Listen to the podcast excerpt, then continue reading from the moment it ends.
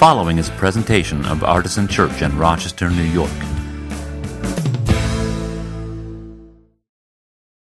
If you are fairly new to the Artisan community, you may not be aware of one of um, my favorite ministries at Artisan. Um, pastors shouldn't have favorite ministries, but this one is one of mine. uh, it's the College of Preachers. And uh, that doesn't mean that there's any kind of academic approach to preaching, although that's important, but that's not what the word college means. In this context, college means that we are collegially thinking about the art and craft of writing and delivering sermons. And so there are several lay people at Artisan um, who occasionally give sermons here, and we talk about that together, and we're kind of developing those gifts in people. And so today we have a, a, sermon from the College of Preachers, and so I'm delighted to introduce to you and would ask you to welcome Marielle Jensen Battaglia. Good morning, everyone. As Scott said, my name is Marielle, and I am a member of the College of Preachers. I'm going to be bringing you some thoughts from the lectionary readings for this week in Lent. But before I start with my thoughts, I would like you to focus your thoughts. I want you to be thinking of a time that you were very hungry, the most hungry perhaps that you've ever been. So, for a lot of us who have kind of a first world upbringing, this might be when you were really sick. Maybe it was a time that you had to fast for a medical procedure. Maybe you were fasting for a religious reason or maybe you just weren't able to eat, but the time you were the most hungry. So if you were here for our call to worship, which is from Psalm 63, you'll know that there was a little bit of reference to hunger and thirst in that psalm. It's a psalm of David, and David probably knew a thing or two about being hungry and thirsty. For context, that psalm was likely written while David was kind of in exile in the wilderness. The king at the time was Saul, and Saul and David kind of had a love hate relationship, more emphasis on the hate as the relationship progressed. Well, Saul tried to kill David with a spear, basically, and uh, then he plotted to kill him in other ways, and so David is exiled out into the wilderness. So during that time, he really got in touch with what it meant to be hungry and I think that there's no mistake that there's a lot of emphasis on the idea of hunger and how that relates to our relationship with God and our search for God in the Bible, because hunger is a really unifying theme. There's people who were hungry thousands of years ago, there's people who are hungry now. Everyone can relate to that, or most people can relate to that on one level or another. So, for me, when I transition to thinking about these texts and the season that we're in, which is the season of Lent, the thought of hunger doesn't just resonate with the text, it also resonates with the early Christian church during this time. So the season of Lent in the early Christian church was 40 days leading up to Easter. And at Easter, which it still is, at Easter, new Christians would be baptized. That was the common theme. So it wasn't easy to be a Christian in the early Christian church. There was a lot of persecution. You were leaving behind a whole set of cultural values and really changing your whole way of life. So, in preparation for that, the last 40 days before you were baptized, you would be fasting, you'd be meditating, you'd be praying intensively, and many other members of the, the group or congregation that you were going to join might do that along with you. So, the idea of, of fasting during this time and thinking about hunger during this time has a lot of historic context. Um, and the verses that we're going to look at, the passages today, have this unifying theme of talking about spiritual hunger. So I just want you to be thinking about the time that you were hungry and to be thinking about what that means for your connection to the ancient Christian church a little bit as we then start to read these texts, and I hope it will make them a little more present for you. So let's think a little bit about being spiritually hungry. And then after we talk about that, if you can be spiritually hungry, you should be able to be spiritually fed or full. And then we'll, we'll look at what that means. So, spiritual hunger, when I think of those words, the first thing that kind of comes to mind is maybe waking up in the morning. I'm a morning person, and I love my breakfast. And instead of rushing downstairs to eat my bowl of cereal and my tea, I would just be consumed with desire to sit down and read my Bible intensively. Like that would be being spiritually hungry. Or maybe I'd be leaving work and uh, it would be really late and I'd have a long day and I'm tired and I'm getting a headache. And instead of wanting to get in my car and drive home, I would just drop to my knees in the parking lot because I could not stop myself from praying. I'd just be so hungry for prayer. So I'm someone who's been raised in the Christian church, and I've more or less considered myself a Christian throughout my entire life. I don't know about you, but for me, those type of spiritual hunger experiences are rare to non-existent. It's just very rare that that actually happens. So by defining our sense of spiritual hunger as like an uncontrollable desire to blare Hillsong music at 2 a.m., um, I think we're limiting our experience. We're limiting what it can mean to be spiritually hungry. If we believe that God is the creator of not only the universe but ourselves, then there has to be something more innate about being spiritually hungry than desiring something that would classically be considered religious. As I was thinking about this, I was doing a little bit of reading, and I came on this passage from C.S. Lewis. It's from his book, Letters to Malcolm. And I think he does a better job describing that dichotomy or juxtaposition than I can. So let's listen to what he has to say. He's responding to a writer saying that heaven will be like a church because the sole focus or subject will be religion. Lewis takes uh, issue with the idea that religion and church are somehow separate from everything else in life. He says here, he, the writer, has substituted religion for God, as if navigation were substituted for arrival, or battle for victory, or wooing for marriage, or in general the means for the end. But even in this present life, there is danger in the very concept of religion. It carries the suggestion that this is one more department of life, an extra department added to the economic, the social, the intellectual, the recreational, and all the other departments. But that whose claims are infinite can have no standing as a department. Either it is an illusion or else our whole life falls under it. We have no non religious activities, only religious or irreligious. Religion, nevertheless, appears to exist as a department and in some ages to thrive as such. It thrives partly because there exists in many people a love of religious observances. There exists also a delight in religious, as with any other, type of organization. Therefore, all sorts of aesthetic, sentimental, historical, political interests are drawn in. Finally, sales of work, the parish magazine, bell ringing, and Santa Claus. None of these are bad things, but none of them is necessarily of more spiritual value than the activities that we call secular. And they are infinitely dangerous when that is not understood. This department of life, labeled sacred, can become an end unto itself, an idol that hides both God and my neighbors. It may even come about that a man's most genuinely Christian actions fall entirely outside of that part of his life he calls religious. And in some cases, I think it, it should fall outside of that religious part of your life.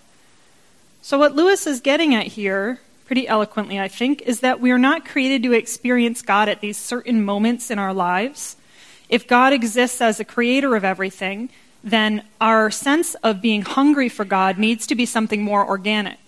Imagine that you are a person who's never heard of Christianity, who doesn't own a Bible, who doesn't know the name Jesus Christ. How can you be hungry to listen to Hillsong music if that's the case? Okay, how we're excluding a whole segment of people who are created by God and and uh, theoretically endowed with a desire to connect with God. So I think that our sense of spiritual hunger could be something more nebulous. It might be just a desire for something you can't quite name. It might be a sense of longing to belong.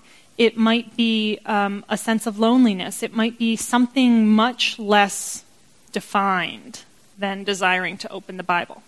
Although I don't want to exclude that experience. That's certainly a real type of spiritual hunger.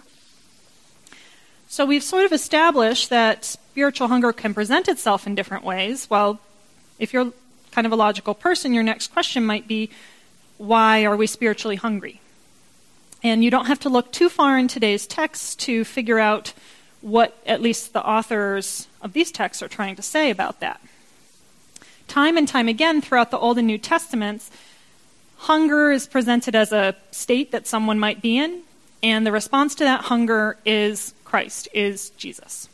Let's start in the Old Testament. There's a passage for today from Isaiah. If you're interested, it's uh, page 598 in the Red Bibles. They're below the seats or on the seat backs. This is chapter 55, verses 1 through 9. We're just going to read the part that's relevant to hunger. It says, Everyone who thirsts, come to the waters. You that have no money, come, buy and eat.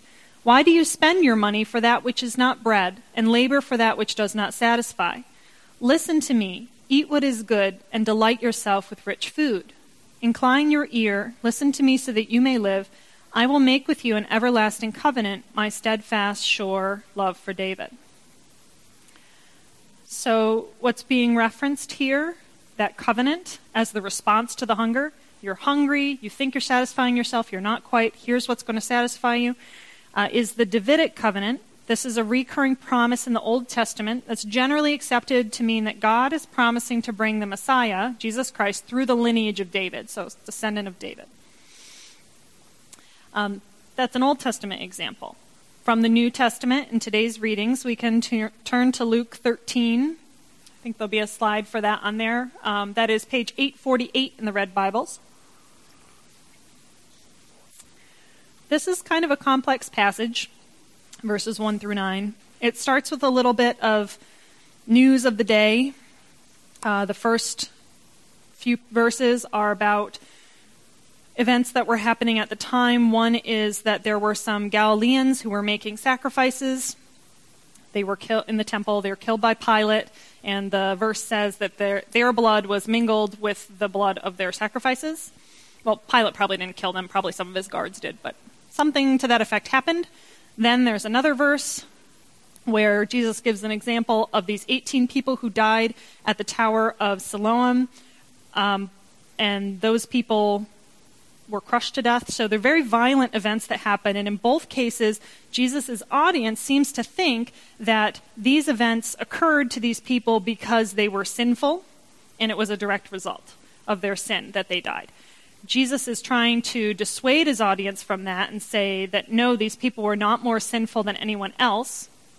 And some of the reasons that that might be assumed that they are sinful, um, these events aren't corroborated well by secular historians, but there's similar events that were happening at the time that might explain. So for the workers at the Temple of Siloam, or sorry, the, the Tower of Siloam, the idea is that there were some workers who were being paid out of the temple's coffers, out of the offering given to the temple.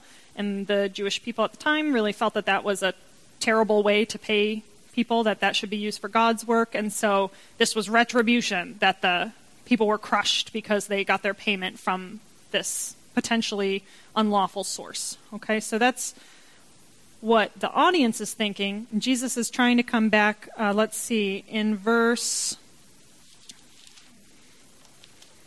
4.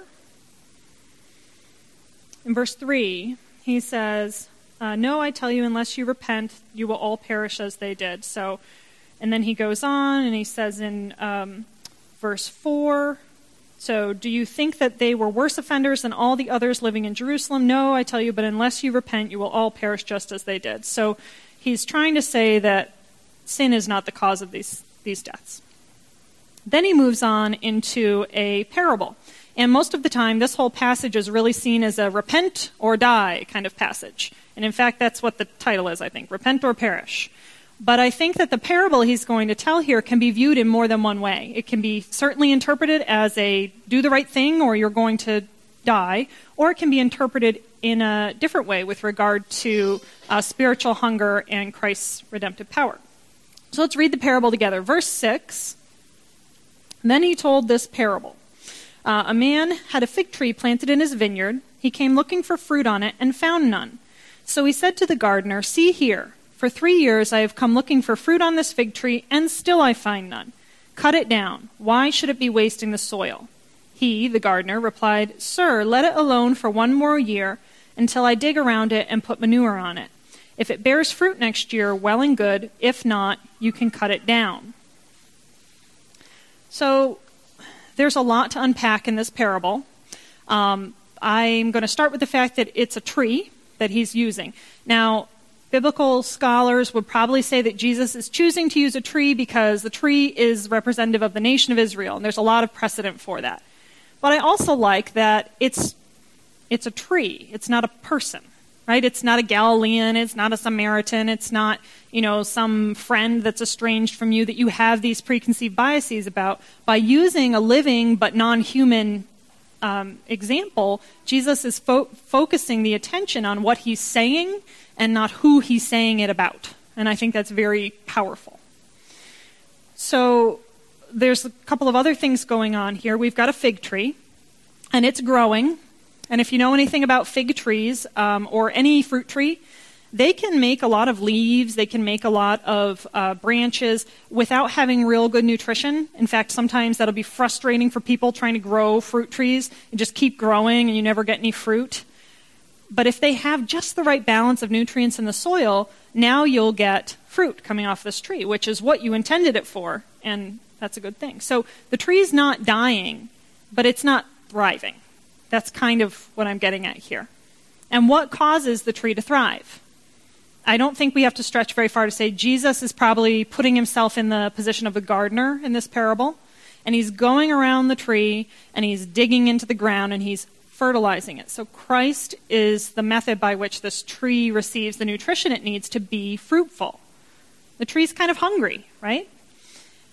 And if we want to look a little bit deeper and look at some more of the, the reasoning behind things, probably the three years he's referring to in the parable Three years I look for fruit, there's no fruit. Are the three years of his ministry. And we could maybe say, although I didn't see it much in the commentaries, that the whole digging in the ground bit is a reference to his eventual death and burial in the ground. So that's a pretty clear demonstration of Christ being food. Um, but I think we could even look at something Christ says himself to corroborate that a little bit. If we look in John chapter 3, verse 47, this isn't um, part of the text, but I'll read it to you for this week, but I'll read it to you. He says, Very truly I tell you, whoever believes has eternal life. I am the bread of life. Your ancestors ate manna in the wilderness, and they died. This is the bread that comes down from heaven, so that one may eat of it and not die. I am the living bread that came down from heaven. Whoever eats this bread will live forever, and the bread that I will give for the life of the world is my flesh. So, I'm not a biblical scholar, but that probably doesn't need a lot of inter- interpretation. Jesus is saying, I'm the bread of life. Literally, my body is the food that you need. So, let's accept the idea that Jesus is offering himself as spiritual food. And if we partake of Jesus by believing in his sacrifice and by trying to follow him in our lives as Christians, then we can be spiritually fed. But to what end? What does it mean to be spiritually full? You don't have to go too far in today's lectionary readings to find another reference to Jesus as spiritual food and what the results of that might be. Uh, 1 Corinthians 10, which is on page 931 if you want to read through it, verses 1 through 13 is the reading for this week. I'm going to be focusing more on the beginning part of the passage. Paul is writing to the church at Corinth in Corinthians, and the church at Corinth was an early Christian church that was having some troubles. If you read through Corinthians, the chapters before this, is, you know, we were arguing about head coverings, who can speak when, who can eat what food. There's lots of different struggles going on we like to think that we might have some discord in the modern church because some people come from one denomination versus another denomination and they were raised in one way versus another way. But if most of us are kind of raised in the modern United States, there's a lot of Christianity steeped into our culture, and so many things wouldn't seem too radical to us. Compare that to the early Christian church where you have people coming from pagan backgrounds, you have people coming from Jewish backgrounds, you have people coming from all these different types of ways of life, they're changing their whole culture to be a part of the church. I mean, it was hard. So they're arguing all the time. And I think that may be a different type of spiritual hunger, which we should not overlook. That there's this maybe nameless, shapeless sort of desire in ourselves for connection with God, but there's also desire for connection with other Christians um, and with other people who are yet to become Christians. And that lacking that is a different type of communal spiritual hunger, which is important. So Paul is, is talking to this congregation and he's using a powerful symbol to try to help bring them together. Let's look at what he uses in verse 1.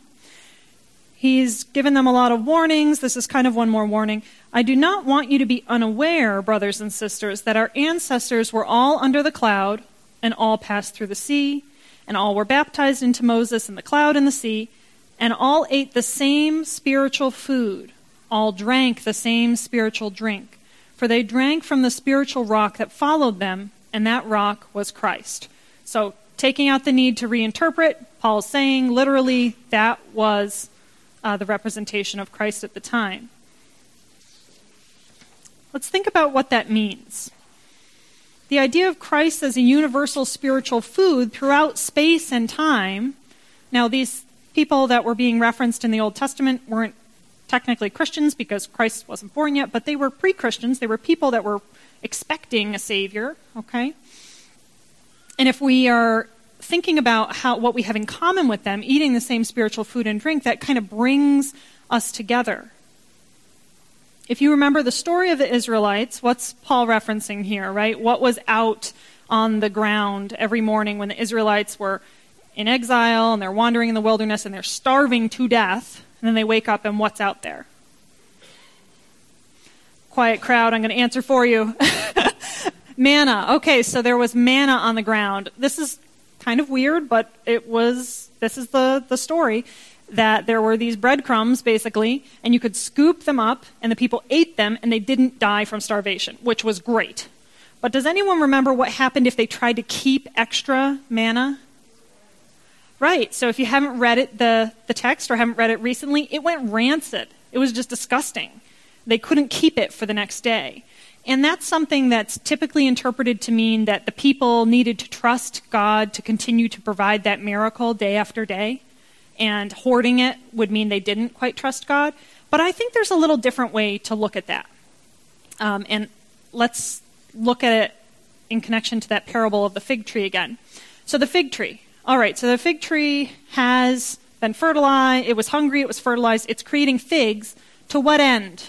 Um, the fig tree doesn't need them, right? It wasn't dying. It was surviving. The figs are for creating more fig trees. They contain a seed. They contain some nutrients. If that fig is eaten and a bird flies somewhere, maybe there'll be another fig tree there. Maybe a human would take it and plant it somewhere else. So the idea of having been spiritually fed doesn't just mean that the fig tree does great and continues to do well for itself, it has an end. The end is not to hoard the spiritual food, not to hoard the manna, if you want to harken back to that example, but to share it, to put it out to everyone else. So, without being too evangelistic, I think we can safely say that by receiving grace from Christ to fulfill our spiritual hunger, we're then enabled to be fruitful, to share Christ with other people.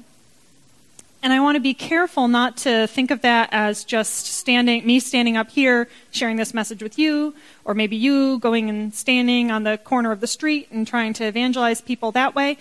Think about what it really means to share Christ, to be the hands of feet and feet of Christ in this world. It, it goes so far beyond just a simple sharing a tract or something like that. It's it's really what the vision is um, for Christians.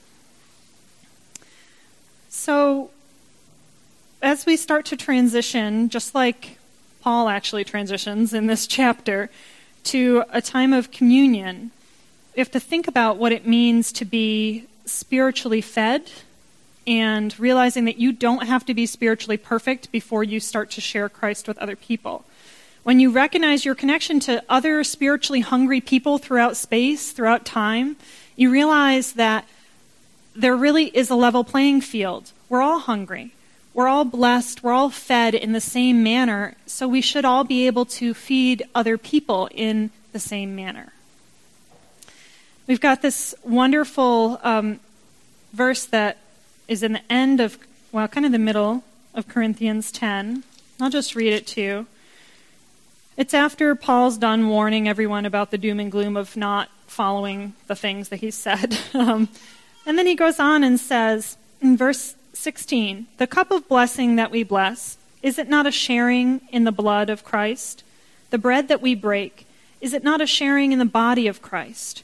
Because there is one bread, we who are many are one body, for we all partake of one bread. We're going to come to the communion table now, and I want you to think again. Remember that time that you were so, so hungry. And now think about the time that you felt the most full, the most fed, the most just comforted and satisfied with the food that you have received. And realize that in the symbolism here, that's what Christ is offering. Um, what's being offered in a relationship with Jesus, and also the components here at the communion table, is communion with Christ, communion with others throughout space and time and in this very room. And it's that feeling of just, just belonging. Um, this is the physical representation of spiritual food, the body and blood of Christ. So I'll just pray for that and then we can partake of it. Dear God, thank you so much for this time that we've been able to spend together. Thank you for the words that you've given me to speak this morning. And thank you for the gift of uh, the sacrifice that Jesus made on the cross, giving us the chance to repent of our sins, to follow Him, and to be fruitful in sharing as the hands and feet of Christ His vision for the world. In your name, amen.